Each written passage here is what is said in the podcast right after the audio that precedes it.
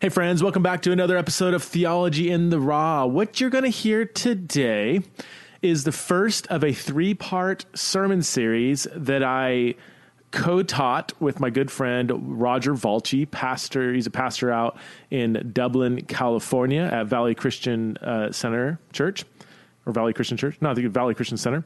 Um, and uh, I did this uh, over the summer through Zoom actually no it wasn't zoom. I recorded the videos uh, they sent it to them they doctored them up. Anyway you don't care about all that.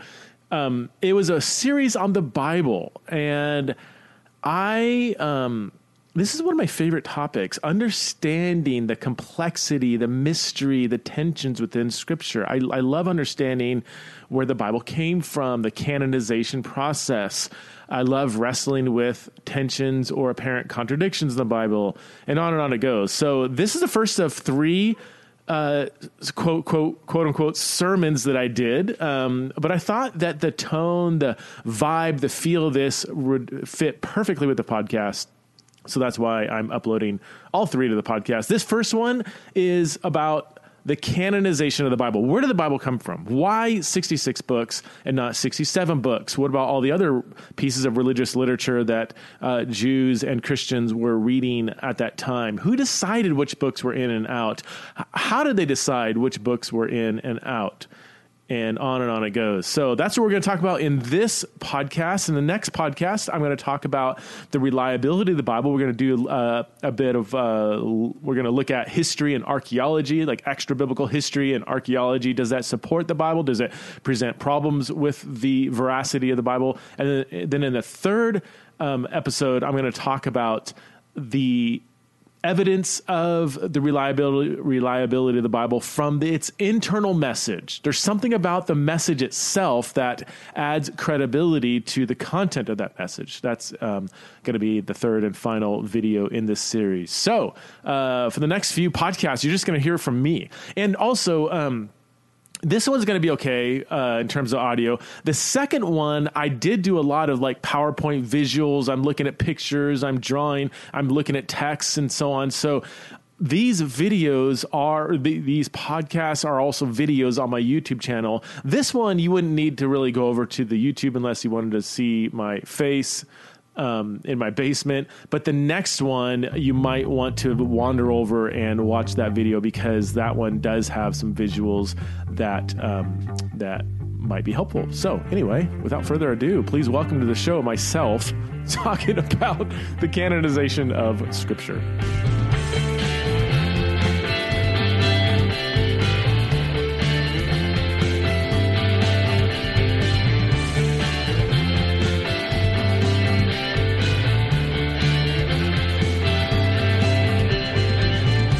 Hello, friends. My name's Preston Sprinkle, and it's so good to be with you, sort of be with you, as much as I can be with you through this camera.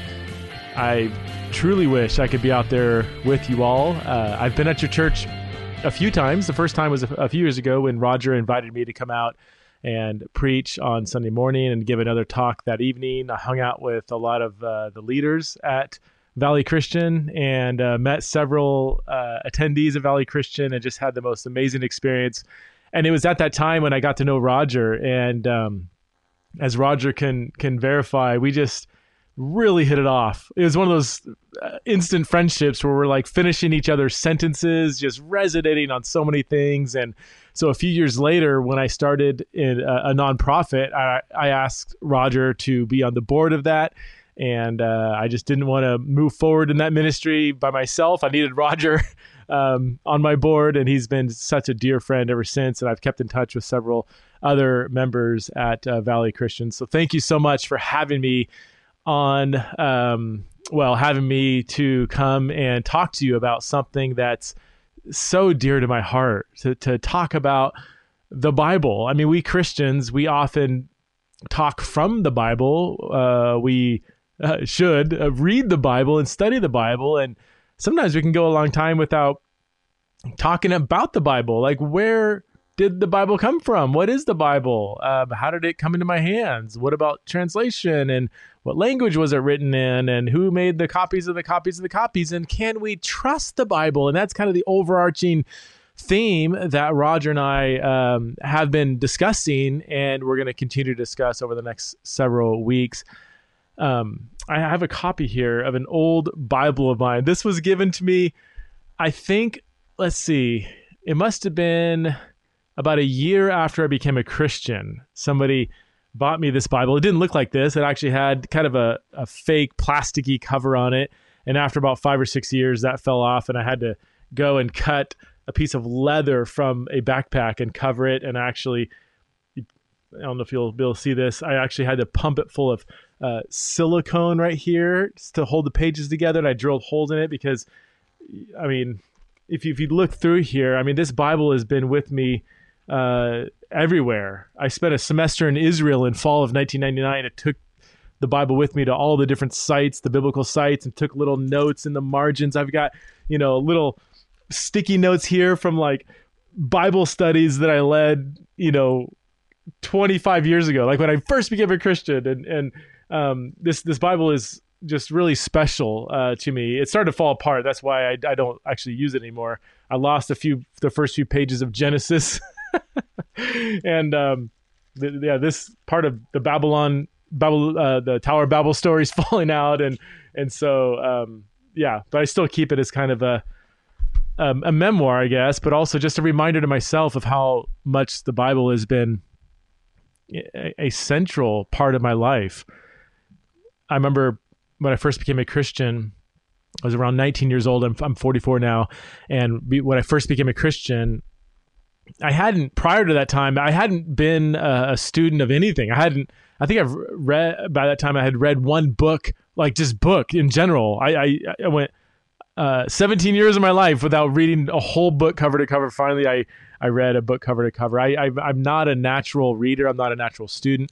But when I became a Christian at the age of 19, I prayed that prayer in James 1 that says, "If anybody lacks wisdom, let him ask God." and God would, you know, grant it to you generously. I'm, I'm paraphrasing James James one, and I prayed that prayer, and I thought that I was going to wake up the next day really smart. And I woke up the next day, and I was really dumb. I, I, I didn't know any. I didn't miraculously know any more facts than I did the night before. I was like, oh, this prayer didn't work. I was supposed to wake up with all this wisdom, but almost overnight, God did. I would say miraculously build into me this um, this insatiable, insatiable desire to want to study the Bible. I would lock myself in the closet for like seven hours and just read and read and read and study and study and study. I would have these old, my mom had an old shoebox full of cassette tapes of sermons and I would go and I would listen to those sermons over and over and over and look up every passage that the, the preacher was talking about. And almost overnight, I went from being a person who hated to study, hated to read, to absolutely loving the Bible almost to a fault. Sometimes I would ignore relationships and ignore, you know, eating and other or working, you know, just to study the Bible. That was 25 years ago, and um, I'm not. I don't. You know, I I don't quite lock myself up in in the closet and study the Bible for seven hours a day. Uh, but I, I still have a great, great love and passion for uh, the Scriptures. So I'm, I'm super excited to share with you about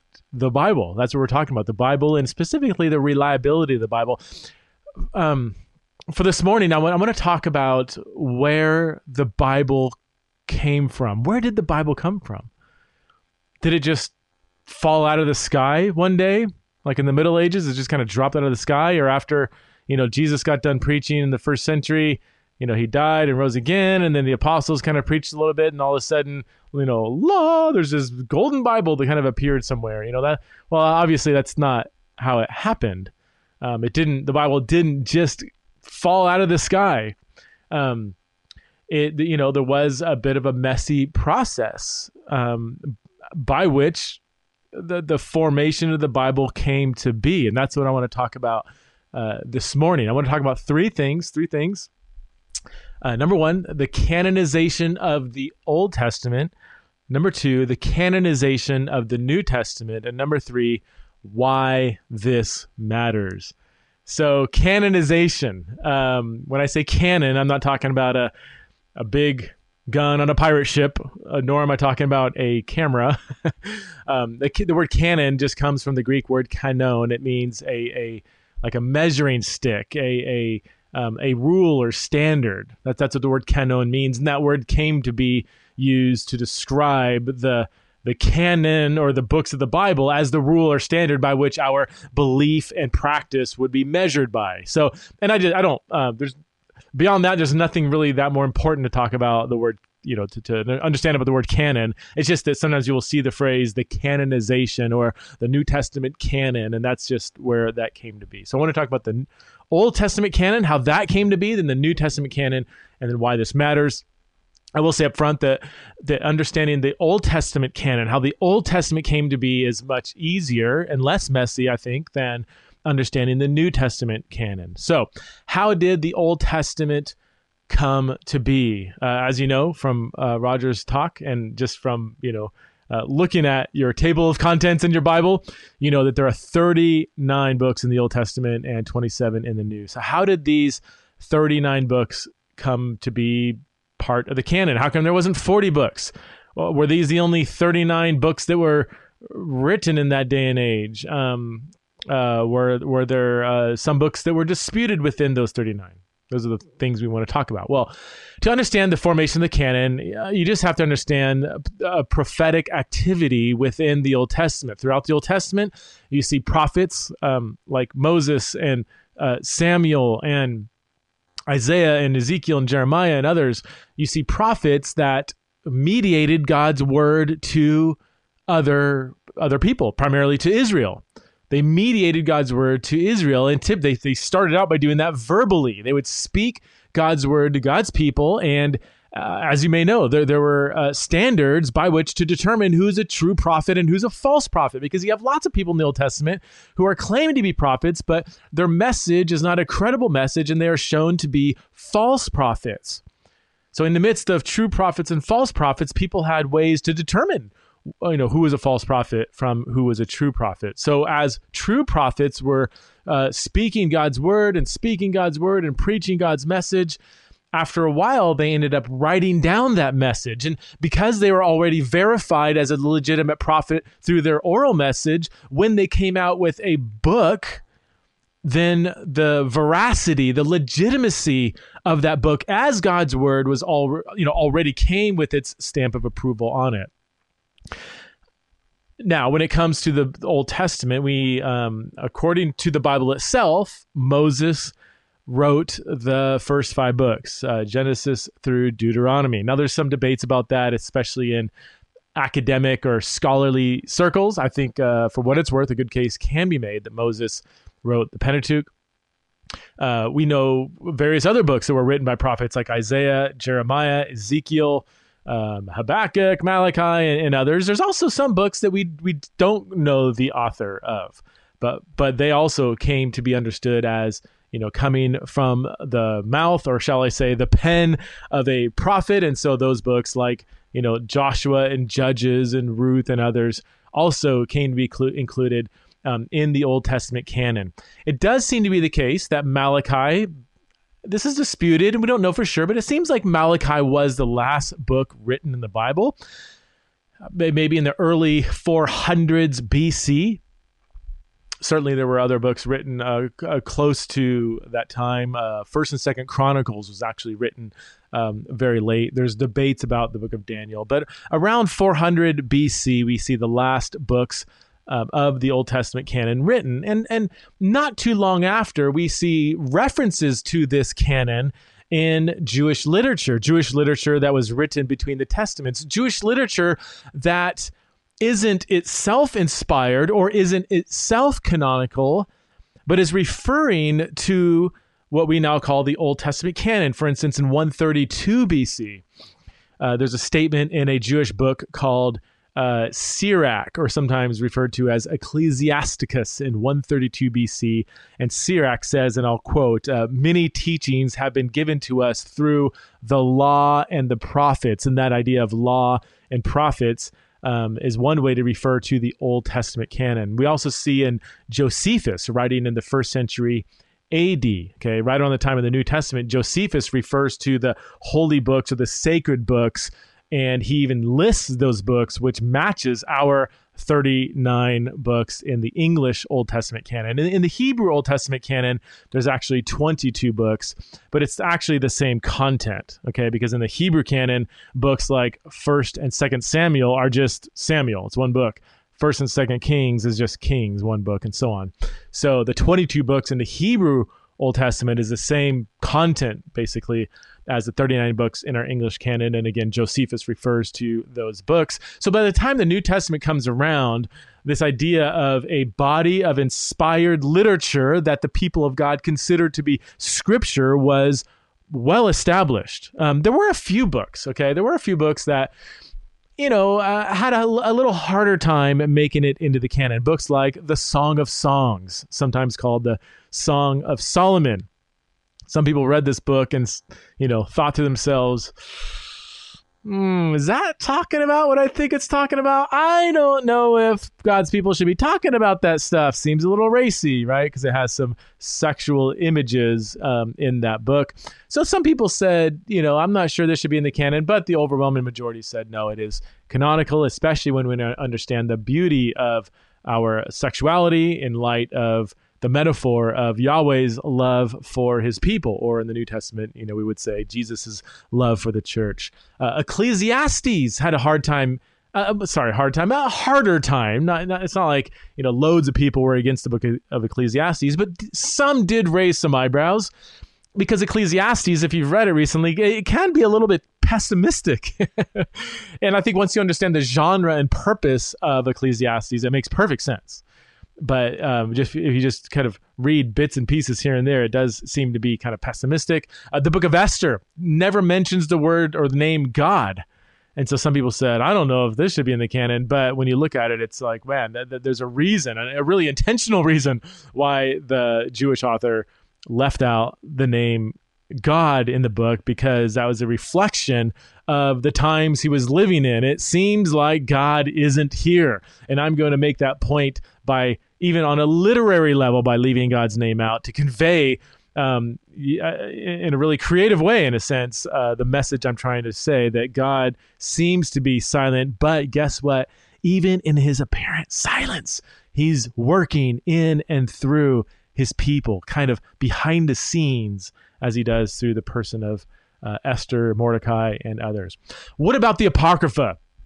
Okay, the apocrypha has to do is, is a word used to describe the you know seven to ten different books that some people uh, some traditions like the roman catholic tradition or the greek orthodox tradition uh, they actually actually include the apocrypha in their canon the apocrypha is just a, a, a, you know seven to ten books.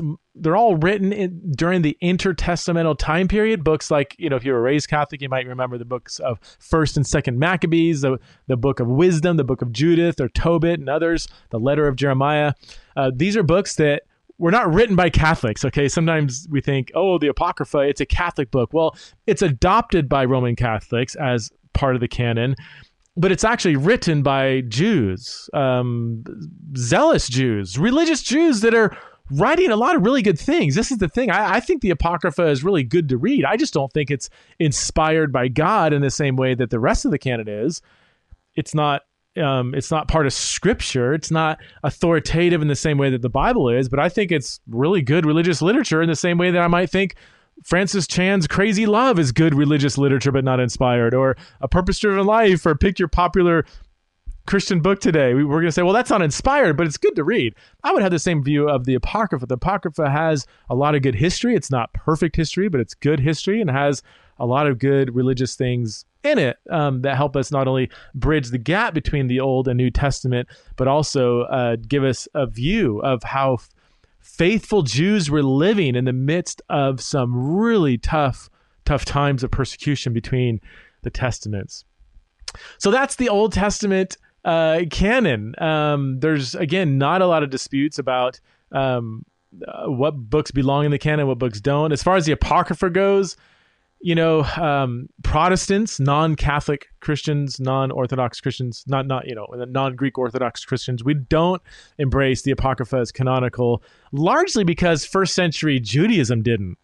It's interesting that that later Christians uh, two, three, four hundred years after Jesus. Some later Christians did think the Apocrypha should be in the canon, but first century Jews never viewed this as part of their scripture. This this was not the Apocrypha was not part of um, scripture in the sense that a first century Jew would be using that term, and so Protestant Christianity basically follows the Jewish canon of the Old Testament. Um, okay, so what about the formation of the New Testament canon? Well, what I said about the prophets, you know, speaking God's word and then writing down God's word, that that is very similar to what we can say about uh, New Testament apostles. New Testament apostles went around speaking the word of God and it was received and viewed as the word of God. Um, 1 Thessalonians 2.13, I'll just read it here. Paul says, uh, 1 Thessalonians 2.13, and we also thank God continually um, because when you received the word of God, which you heard from us, we came in preaching and speaking to you and teaching you. And when we did that, you Thessalonians, Paul says, you accepted it not as a human word, not as a human word, but as actually is the word of God, which is indeed at work in you who believe. When we came speaking to you, it wasn't just advice, wasn't just wisdom, wasn't just inspiring, it was actually inspired by God. And so when these same apostles started to write down these words, the written words of the apostles were also viewed as inspired by God. Second Peter 3 15 to 16 says, you know, Peter says, bear in mind that our Lord's patience means salvation uh, just as our dear brother Paul also wrote you with the wisdom that God gave him. And he writes, Paul writes it the same way in all his letters, speaking in them. You see the conflation between writing and speaking and speaking and writing. Speaking in them uh, in his letters, these matters. His letters, Paul's letters contain some things that are hard to understand, um, which the ignorant and the unstable distort. Watch this as they do the other scriptures to their own destruction. So just think about the logic there. Peter says you have this category of the scriptures, part of which is Paul's letters, and people distort these scriptures, Paul's letters, just as they do the other scriptures, probably probably probably referring to the Old Testament, what we would call the Old Testament. So, uh, and there's other texts we can cite, but um, certain letters and books written by certain people in the first century were viewed as scripture. By the end of the first century, we see the last book written, the book of Revelation, in around AD 90. That's the last book written in the canon. However, however, it's not like John who wrote the book of Revelation got some audible from heaven. You know, he just finishes his last words, you know, Maranatha, please, Lord, come, or I forget how he ends the book of Revelation, Lord, come. And it's not like God says, okay, John, that's it. Wrap, give it a wrap. That's it. Put that, you know, go ahead and take your book and go ahead and slide it in the slot that's number 27. And now we have our complete canon. And then now Christians everywhere can walk around with their New Testament canon. Like that's not how I, I, I wish it were the case. Maybe it wasn't. It was a bit more messy than that. If John finishes his book in around AD 90, we don't really see um, a consensus on which books belong in the New Testament canon until the late fourth century AD. The first time we actually see a list of New Testament books, 27, no more, no less, comes in 367 in a letter by a Christian leader by the name of Athanasius. Athanasius is well known for being a staunch defender of the deity of Christ. And Athanasius also uh, wrote a letter where he lists the 27 books in our New Testament, no more, no less. So, what happens between uh, the closing of the well, what happens between the last book written in AD 90 and 300 years later when we now see Christians coming to agreement on what books are belonging in the New Testament? Well, it, it's it, it, it's a bit of a messy process. I'll just be honest with you. But there are two ex- two views, two extreme views I want to avoid, to extreme views on the canonization of the New Testament. One extreme would be, and I hear this sometimes, especially by atheists who are trying to tear down uh, Christianity or discredit the Bible. You know, they they present things in a way that makes it sound like there are a bunch of power driven leaders in the church who just wanted power and they sort of arbitrarily selected which books they wanted in the New Testament canon because those books supported their power. Was one big power grab by, you know, priests and leaders in the Christian church. Well, that's not First of all, that's not historically true. And secondly, it doesn't make sense because well, you've read the New Testament. Let me ask you a question. Does the New Testament seem to be pro people in power or kind of pro servant and slave and underdog and marginalized? Like, I mean, if if it's true that people in power selected the 27 books to be in the New Testament, I think they did a really bad job at selecting books that actually undercut their power. So it doesn't really make sense that it was just simply an arbitrary selection of people in power the other view to ex- uh, view that I would want to avoid when we look at the canonization of the New Testament is to think that again, you know, John just got some audible from heaven the second he finished his book and said, "All right, God, John, go put this in the canon," and then everybody else kind of said, "Yay, we have a canon, twenty-seven books," and then there was no dispute about that. Like that's that's historically inaccurate. Here, here's how we should understand that that ye, the gap of time between the writing of the book of Revelation and the and the and you know the, the, the church agreement on which books belong in the New Testament. First of all, there was a I'll say unanimously accepted canon within the canon. So of the 27 books of the New Testament, 21 of those books were immediately widely as far as we can tell unanimously accepted by the Christian church as not just be, being inspiring, but being inspired. That these books were scripture, that these were uh, these books constituted the authoritative measure by which we should believe and live. These books, the, the, this canon within the canon, are the four Gospels, the Book of Acts, thirteen letters of Paul, the Book of Hebrews, um, First Peter, and First John.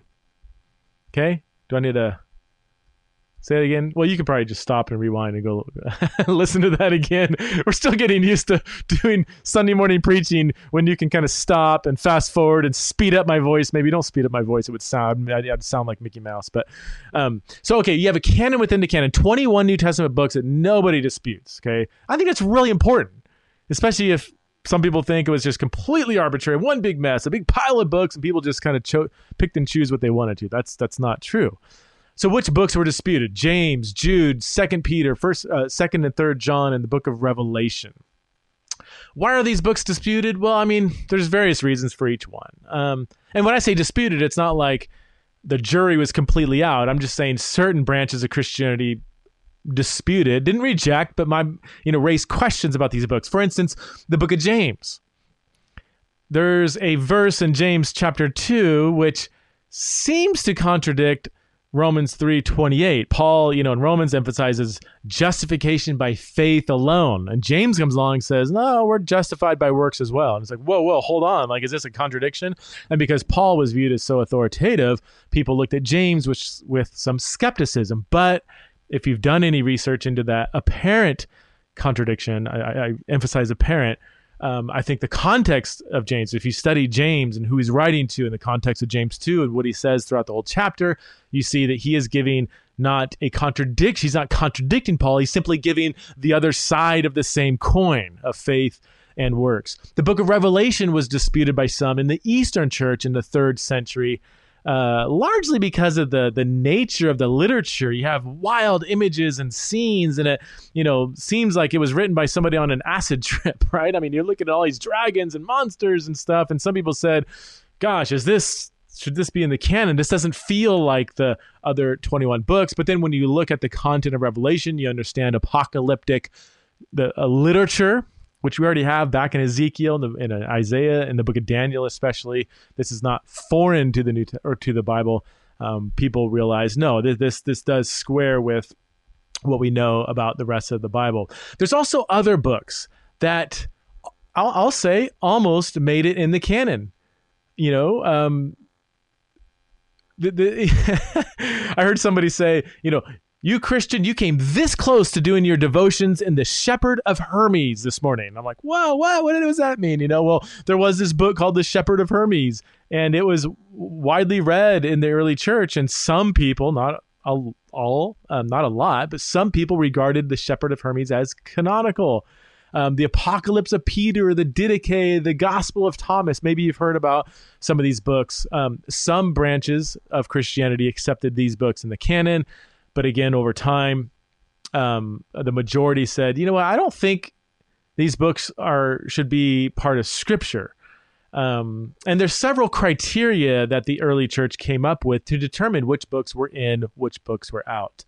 So three of the there was like uh, four or five points that they would uh, reference, but the three main ones are number one, to be part of Scripture, it had to it had to it has to have apostolic authorship or if it's not written directly by an apostle it has to be written by an associate so most of the books in the new testament were written by apostles but you have books like luke and acts that are written by a not luke's not an apostle but luke was a companion of paul and so he kind of is in the apostolic circle.